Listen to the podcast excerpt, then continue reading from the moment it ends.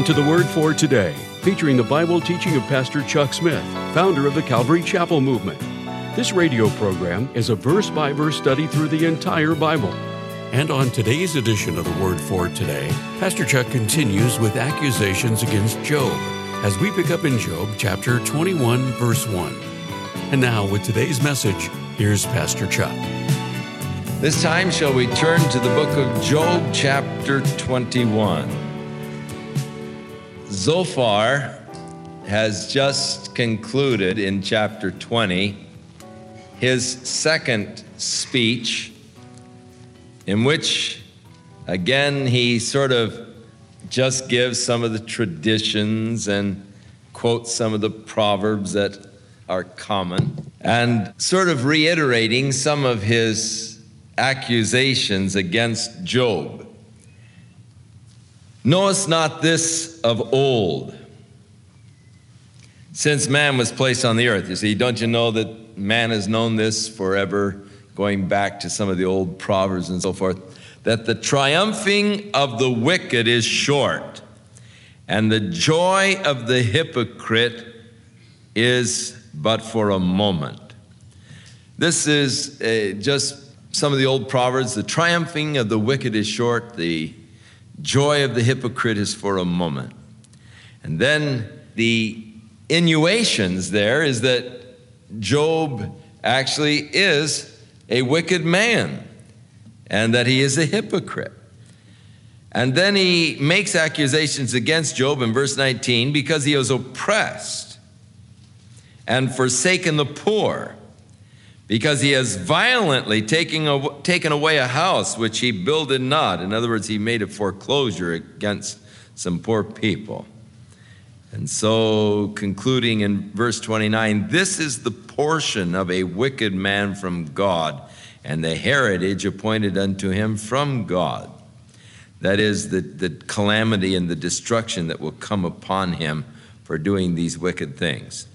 So Job answered and said, Hear diligently my speech, and let this be your consolations, and allow me that I may speak and after I have spoken, just mock on. Job has just really had it with these guys, and he's not really very kind in his remarks to them anymore. But I can sort of understand Job's position. They just, he's looking for sympathy, he's looking for understanding. He doesn't have it. They, they just, they are convinced in their mind that Job is a wicked, ungodly man. Though they can't point it out to him, though he's challenged them to point out my wickedness, they can't do it. Yet they're convinced of this fact. Job cannot convince them otherwise. And so let me speak, and then after I've spoken, go ahead and mock on. As for me, my complaint to man is my complaint to man. If it were so, why should not my spirit be troubled? Go ahead, mark me, be astonished, put your hand over your mouth. Even when I remember, I am afraid, and trembling takes hold on my flesh. Now, Job shows the fallacy of, of the whole arguments that they're putting against him, because the arguments are this that the righteous prosper. If you're really a righteous man, you'll be prosperous. That it just follows. And that if you are wicked, then calamity is sure to come. Thus, any calamity that comes into your life is a sure sign of wickedness. And any prosperity is a sure sign of righteousness. This is the basic fallacious philosophy. Now, in the New Testament, we find this same philosophy is spoken against as those who think that godliness is a way to gain or it's a way to prosperity. Uh, that is spoken of in the New Testament. Uh, it says, from such turn away. Those that say that living a godly life is a way to be prosperous. So, Job is putting down their whole philosophy by just pointing out basic facts, and it is this Why do the wicked live, become old? Yea, they are mighty in power. Their seed is established in their sight with them, and their offspring before their eyes. Their houses are safe from fear, neither is the rod of God upon them. Their bull gendereth and faileth not, their cow calves and cast not her calf. They send forth their little ones like a flock, their children dance. They take the timbrel, the harp, rejoice at the sound of the organ. They spend their days in wealth and in a moment go down to the grave. In other words, they don't have a prolonged suffering at the time of death. They live, their children are happy, the children are in the dances and so forth. They, they, the wicked, they seem to be prosperous, and then they, they die suddenly rather than having a, a long, suffering, lingering kind of a death. Therefore, they say unto God, Depart from us, we don't desire the knowledge of your ways. What is the Almighty that we should serve him? And what profit should we have if we pray unto him? In other words, they, they, they scorn God. They shun God. They say, hey, why should I serve God? You look, I'm happy. I've got everything I want. Why do I need God? You know, God can take a walk as far as I'm concerned. I don't need him. I'm doing fine. And, and so Job pointed out this is the way the wicked are. Now you say the wicked are cut down, the wicked are cursed, the wicked, you know, are cut off and all. But wait a minute. That's not my observation. Wicked people oftentimes prosper, prosper abundantly. In fact, in the 73rd Psalm, this was a, a situation that almost caused the psalmist to stumble. If you want to turn for a moment to Psalm 73, you'll see that the psalmist was observing much the same things as uh, Job here concerning the wicked as he declares, Truly God is good unto Israel and all those that are of a clean heart. In other words, he starts out with a basic foundational truth. I know this God is good. I know that. It's important that you know that. It's important that you have certain foundational truths upon which you stand, upon which you can fall back, because you're not going to always understand why certain things have happened to you. You're not going to understand that.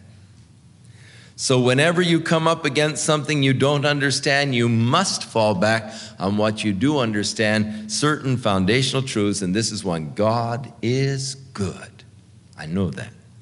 But, the psalmist said, I know God is good, but as for me, my feet were almost gone, my steps had well nigh slipped.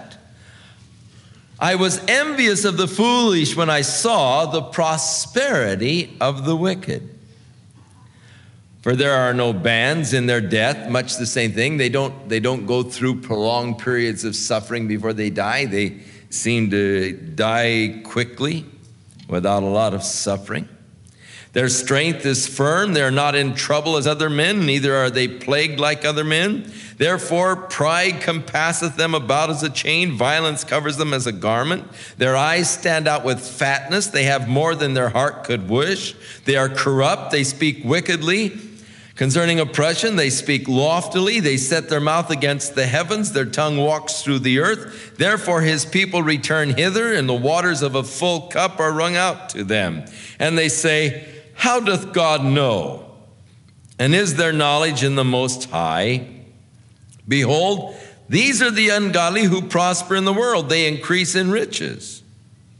Now, you see, the psalmist is observing much the, the same as Job that wicked people oftentimes prosper.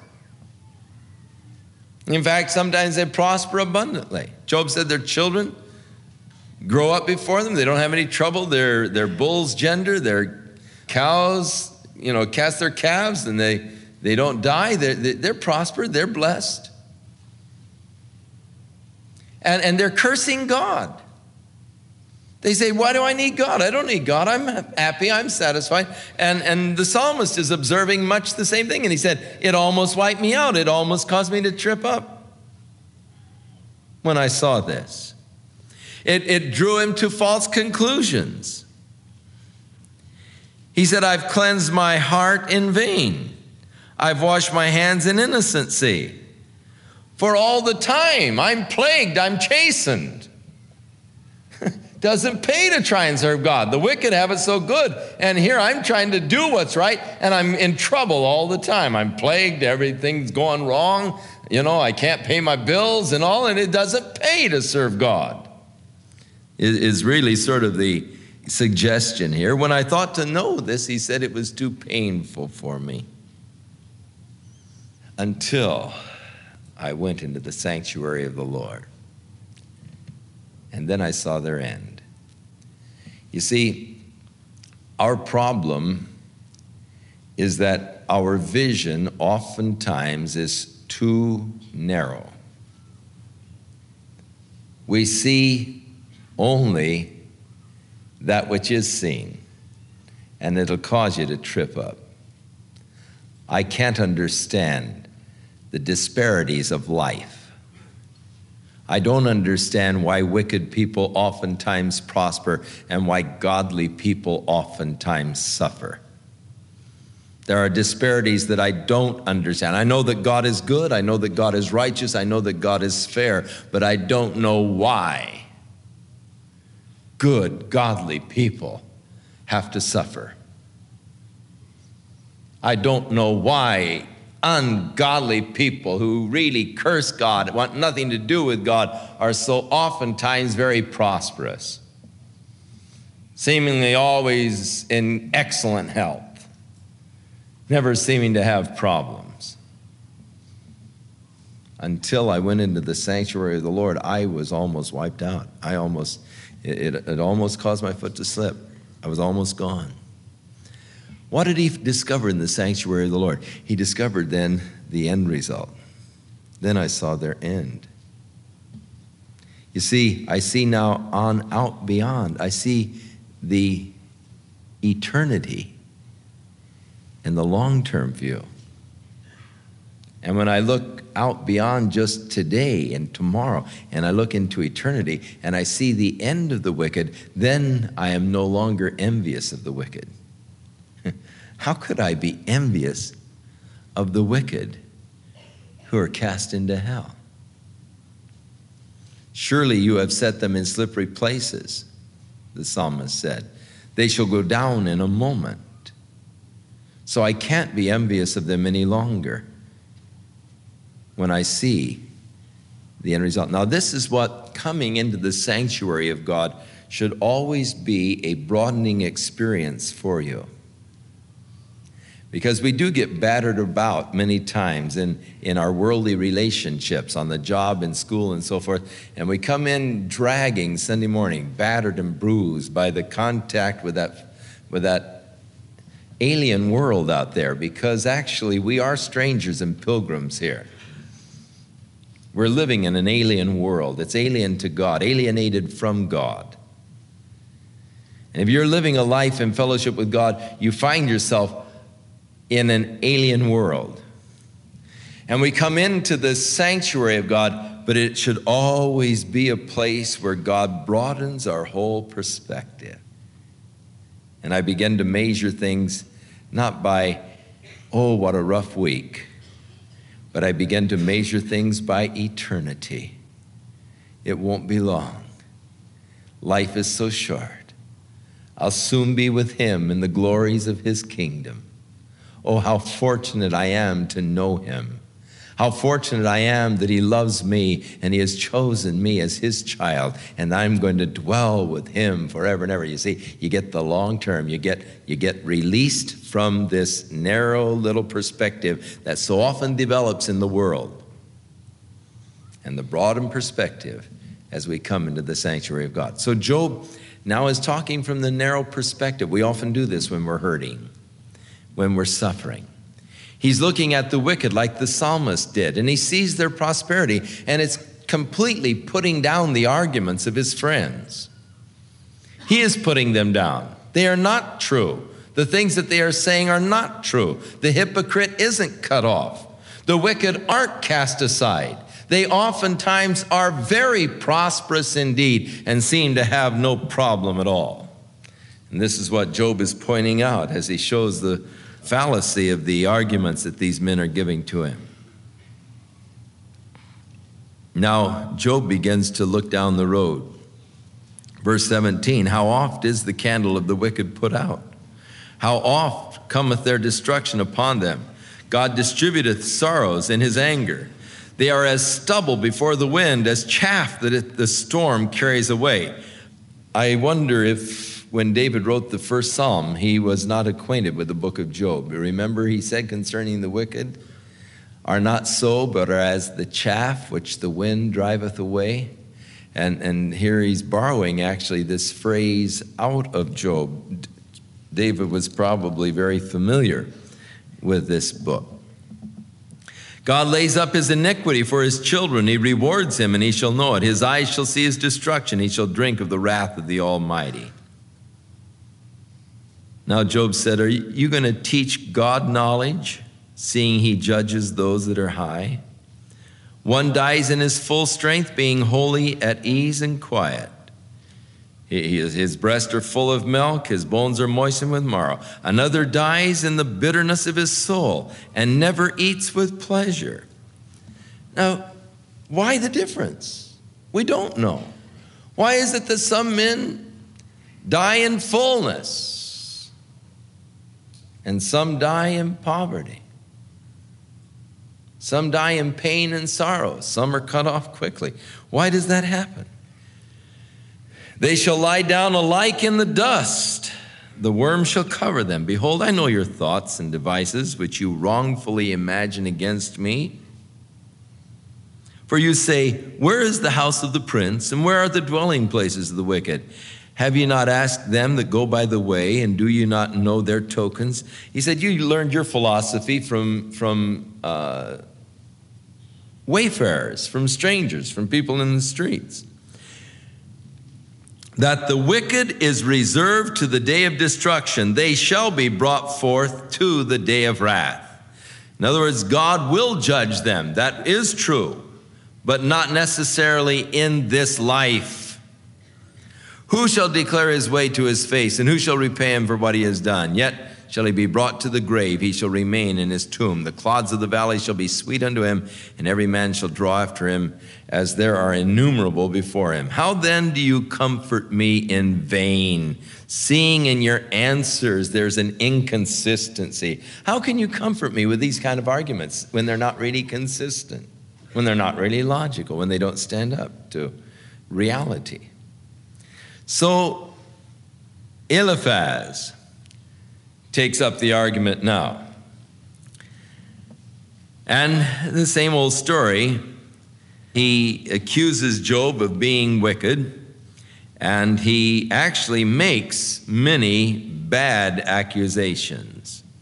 He said, Can a man be profitable unto God as he that is wise may be profitable to himself? Is there any pleasure to the Almighty that you are righteous? Or is it any gain to him that you make your ways perfect? Will he reprove thee for the fear of thee? Or will he enter into thee with judgment? In other words, Job, do you think that you're adding anything to God? Is it anything to God if you're good? If you justify yourself, it's no gain to God.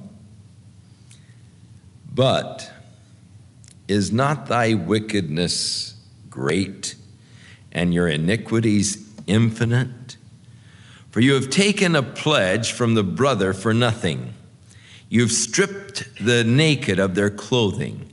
You have not given water to the weary to drink, and you have withheld bread from the hungry.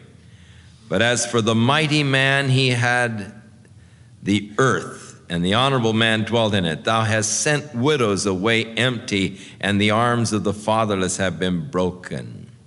So these are accusations now that he is making against Job. They're not proved.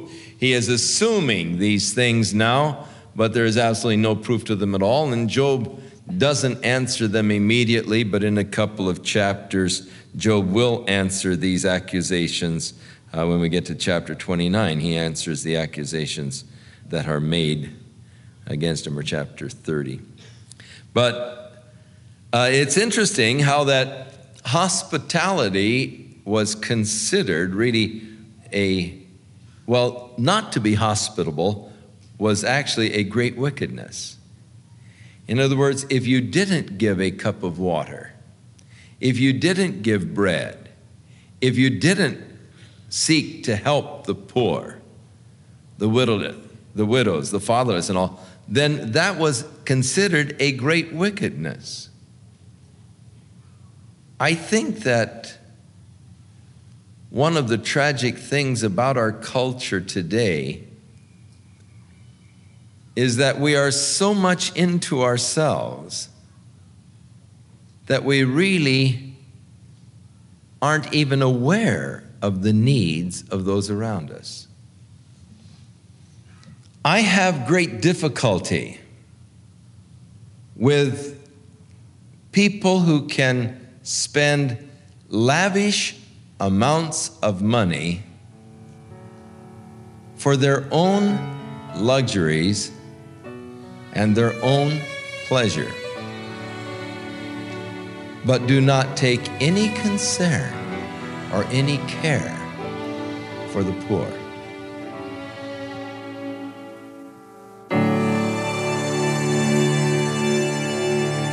We'll return with more of our verse by verse Bible study in the book of Job on our next broadcast. As Pastor Chuck continues to teach through the Bible, and we do hope you'll make plans to join us. But right now, if you'd like to order a copy of today's message, simply order Job 21 through 22 when visiting thewordfortoday.org. And while you're there, be sure to browse the many additional biblical resources by Pastor Chuck. You can also subscribe to the Word for Today podcast or sign up for our email subscription. Once again, that's thewordfortoday.org. For those of you wishing to call, our toll free number is 1 800 272 WORD, and our office hours are Monday through Friday, 8 a.m. to 5 p.m. Pacific Time. Again, that's 1 800 272 9673. If you prefer to write, our mailing address is The Word for Today, P.O. Box 8000, Costa Mesa, California 92628. And now, on behalf of the Word for Today, we'd like to thank all of you who share in supporting this ministry with your prayers and financial support. And be sure to join us again next time as Pastor Chuck continues his verse by verse study through the Bible. That's right here on the next edition of The Word for Today. And now, once again, here's Pastor Chuck.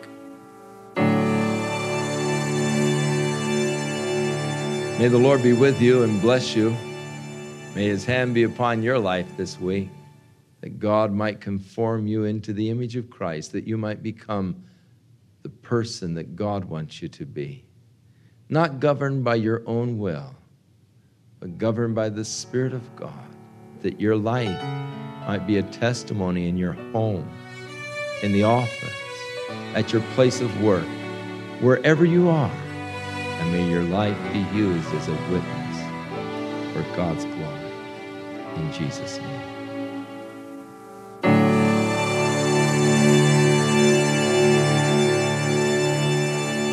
This program has been sponsored by Calvary Chapel of Costa Mesa, California. Have you ever thought about this simple phrase, God loves you? This just might be the most important truth you could ever grasp that God has called you into a loving relationship with Himself. Unfortunately, many of us have been brought up to think that we need to earn God's love. In Chuck Smith's book, Why Grace Changes Everything, Pastor Chuck imparts years of wisdom from his own experiences, how he thought he had to work hard and deny his own desires for God to love him. But when he unlocked the secret to God's grace, this changed everything. Come alongside Pastor Chuck to discover an astonishing truth about your relationship with Jesus Christ. That it's not based upon your works, but based upon God's love for you. It's true. Grace changes everything. To find out more and to read a preview, visit thewordfortoday.org and click on the link to download Why Grace Changes Everything by Chuck Smith. Or if you would like to order this book in print, call the Word for Today at 800 272 9673.